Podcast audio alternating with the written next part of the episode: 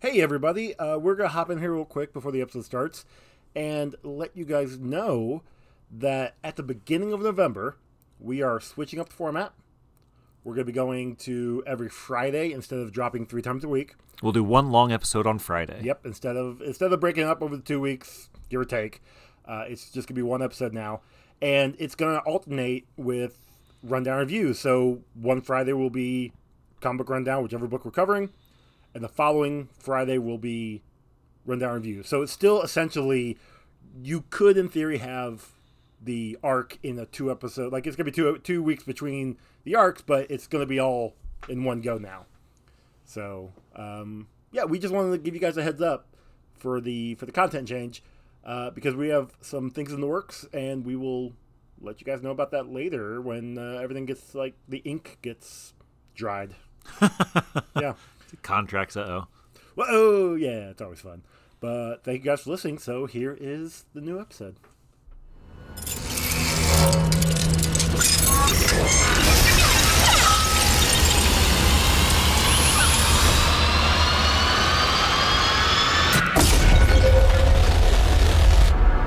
Welcome to the Comic Book Rundown.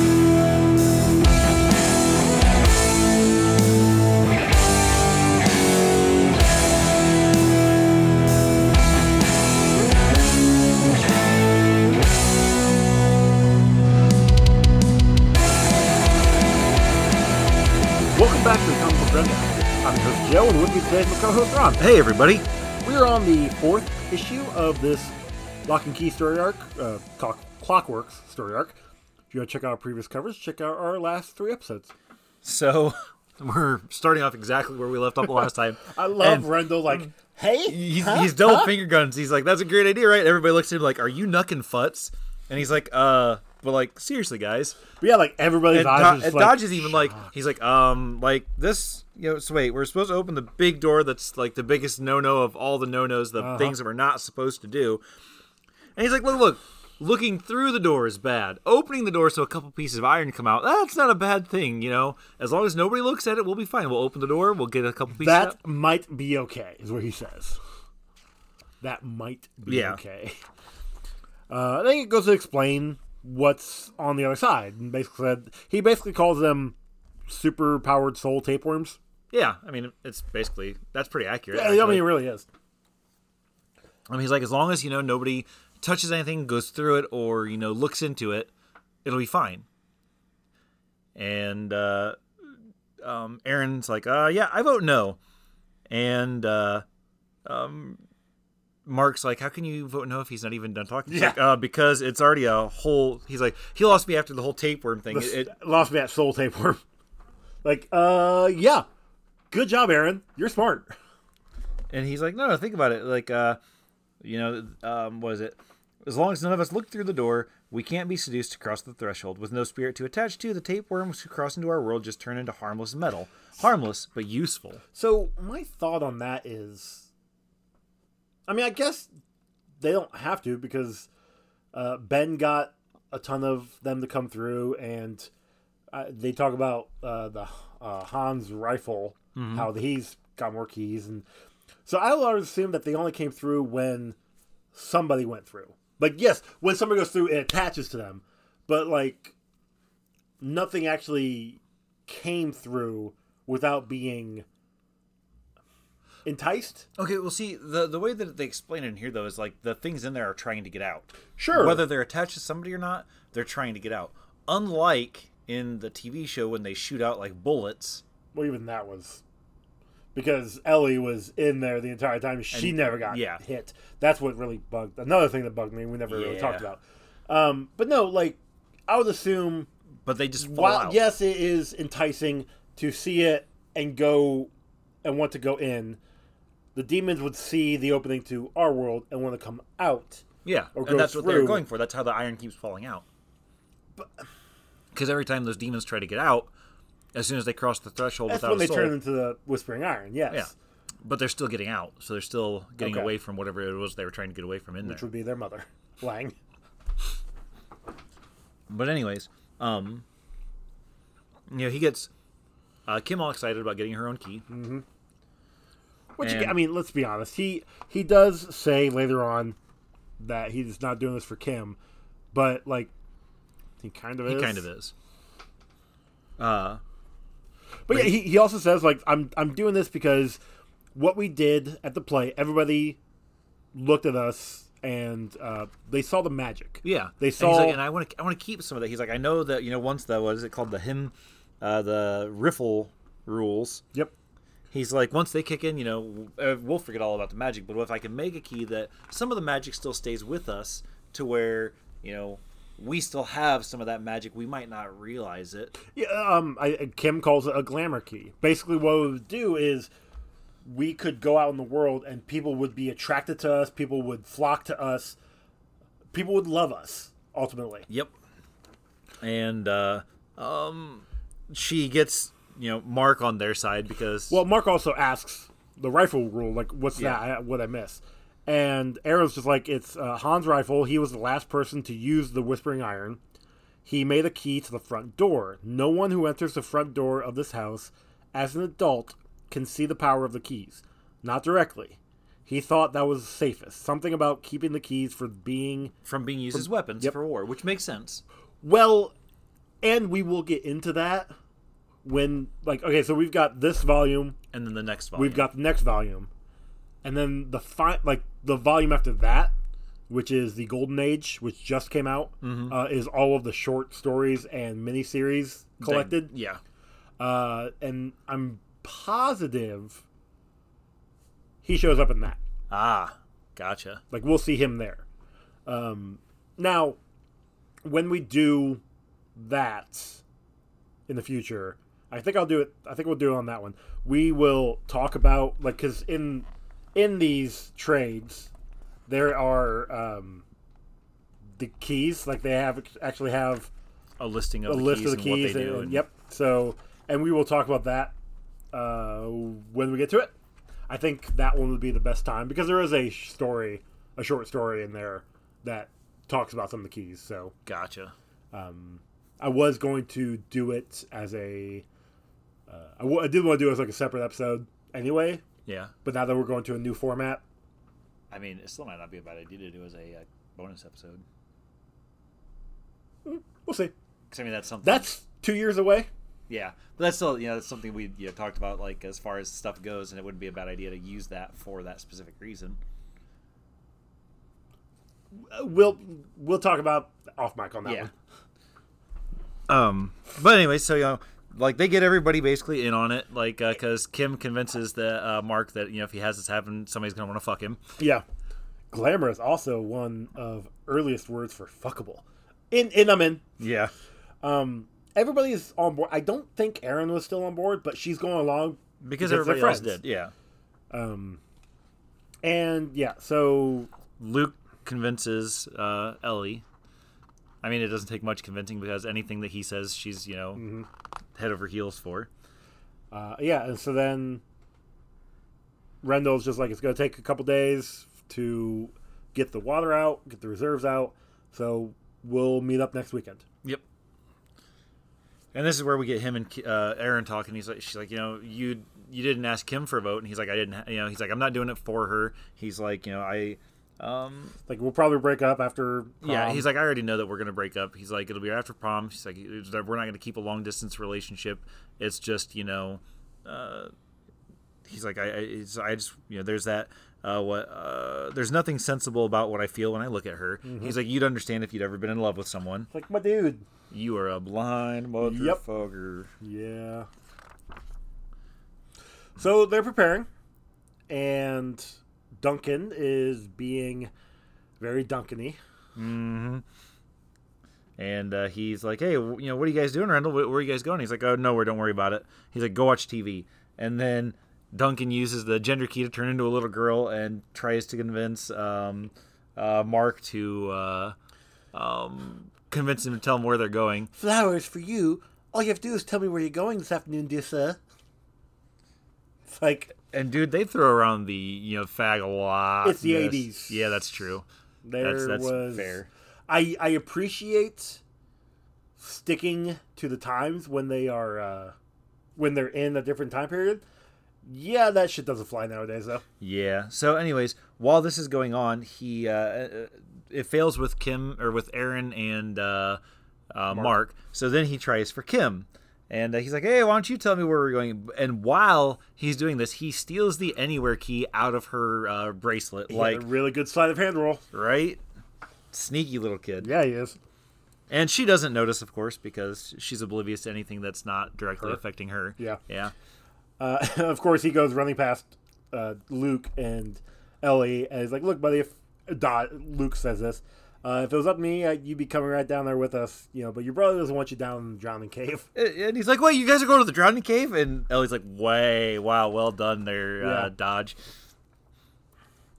Um, yep. But then you know, Rendell's like, "No, you need to go back." He's like, "I will kick you. Either can walk back yourself, or I will kick your ass back there." He's like, "You're not coming down with us. It's way too dangerous."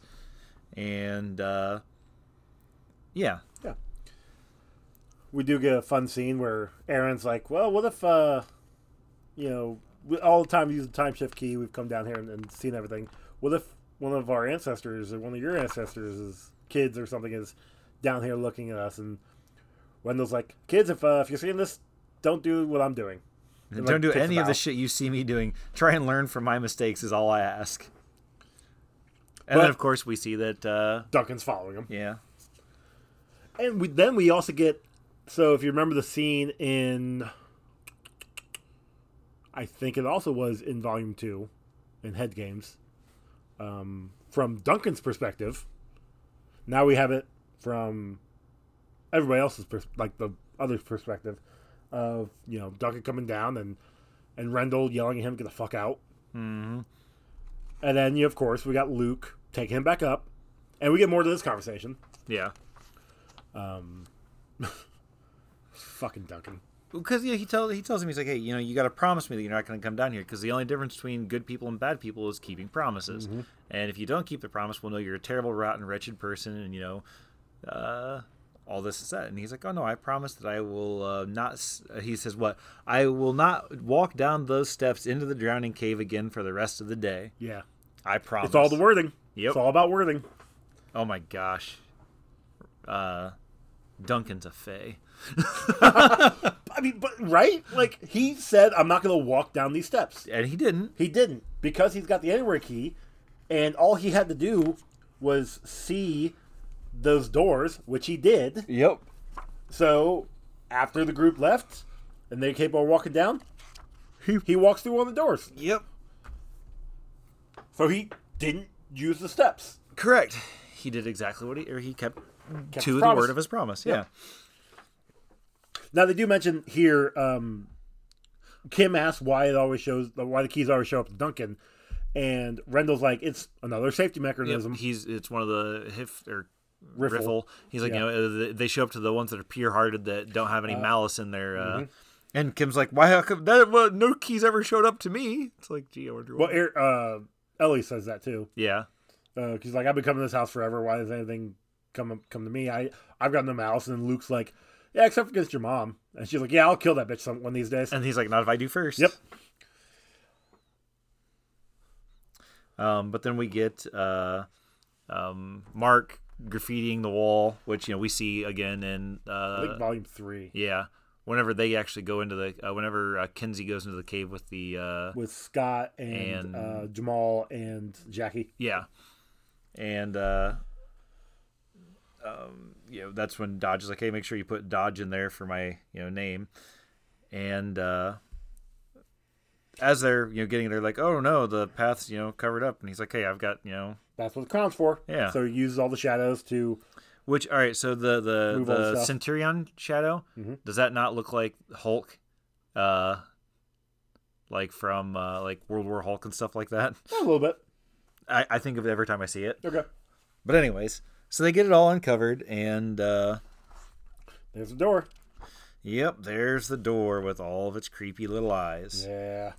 And uh, Rendell's like, all right, well, you know, as long as nobody uh, looks, and- He also he he mentions that once um Ben made a better lock, he actually at, at one point embedded the lock in the door. And there was a, a side effect of sorts. Yeah, the the key. So the key that he made, he made so well with such good intent that uh, only that key can open up the door. If you use any other key in this lock, it will just open up into more caves. Yep. So you have to have the Omega key. You can open this door with any other key, but you have to have the or like lock picks or whatever. Yeah. But you have to The have Omega, the Omega key, key, will open it to the other realm. Yes. Yeah. So, yeah, from here, obviously, uh, Rendell opens the door. Luke is holding on to him, making sure he doesn't get, you know, sucked in. I Yeah. guess. And then everybody else is like around the bend. Uh, Mark finds a uh, a doorway and some stairs, uh, leading because they even say that they're directly under the well house right now. Yeah. I think Rendell says that. Um, yeah, so Mark, you know, he finds a, another entrance. It looks like. Uh, but you know how we mentioned that Duncan was uh was down here. Yeah, he Yeah. kind of. He looks right into the door. Yep. And uh, he's like, "Oh, it looked at it. It's so it's so good. It's so so good." Luke Luke uh, saw Duncan and he goes to try to stop him. Turns around, also looks in the door. Gets caught by you know something out of the door, and uh, yeah, he's like, "Oh, it's something in there, something wonderful." And his eyes do the creepy little lizard thing, and uh, that's where this one ends. So before we actually end it, my thought is they've got the shadows. Like all Rendell had to do is just go unlock it, go around the corner, open it up with the shadow. with Yeah. the shadow, maybe pop their head out to entice the demons so that they would pop out, and then close it. Oh look, I solved the problem. Maybe the shadows can't interact with it because it's magical. They closed it a second ago, like in the next issue. Yeah, I guess that's true. So like I'm just saying, like Rendo wasn't thinking. Obviously, I mean, he wasn't thinking to begin with with this plan. True, though, so, that's I very mean, true. That's not really saying much. Yeah. Yeah, I was just thinking about that. Uh, I mean, earlier. yeah, it Like, makes- it, it was, you could have saved so many problems. You Yep. could have. You already know what, what's going to happen. Yep, because they've they've seen it, Exactly, multiple times. so they could have just been like, "Oh, let's plan a little bit." Honestly, they what really should have done is gone to when like freaking because you know Ben or even um, other generations have the lock and had opened it up had to opened up numerous times. Just see what they do. Yep. See how they do it because they have safety measures in place, obviously, Uh huh. because they didn't get you know possessed and stuff. So But yeah, but that that's a little bit forward thinking for these guys. not wrong. I mean, they're also you know seventeen year old kids. and those were adults that did it before. So, which also comes into question: the rifle rule. I, I understand making kids do it. Kids find the keys, and if you're over eighteen, you have no clue on the magic because the innocence of children. Fine, dandy. But then look what happens. Shit like this, like, oh, I know everything. Teenagers know everything. Wouldn't it be cool if we did this because you know that way we could do our own thing with it? Uh huh. Like what what if I just make, you know, 78 keys? Yeah. I mean, don't get me wrong. Like if I As had a- ability, that'd be amazing. As as a kid, I would have been enticed to make a key myself also. yeah. But I also feel like even at that age, I'd have been like, I, I don't want. There's a lot that could go wrong Uh huh. just the the good is does not outweigh the bad on this one. Well, I'm not saying that I wouldn't have still tried it. I'm just saying that I would have probably had a better plan in place than you know. All right, dude, you hold on to my arm. Well, he didn't even tell him to hold on. Like Luke is the one that said, "Oh, I'm going to do this so that if you see it, if you happen to look through it, I can stop you." How, are you looking at him? Like my dude,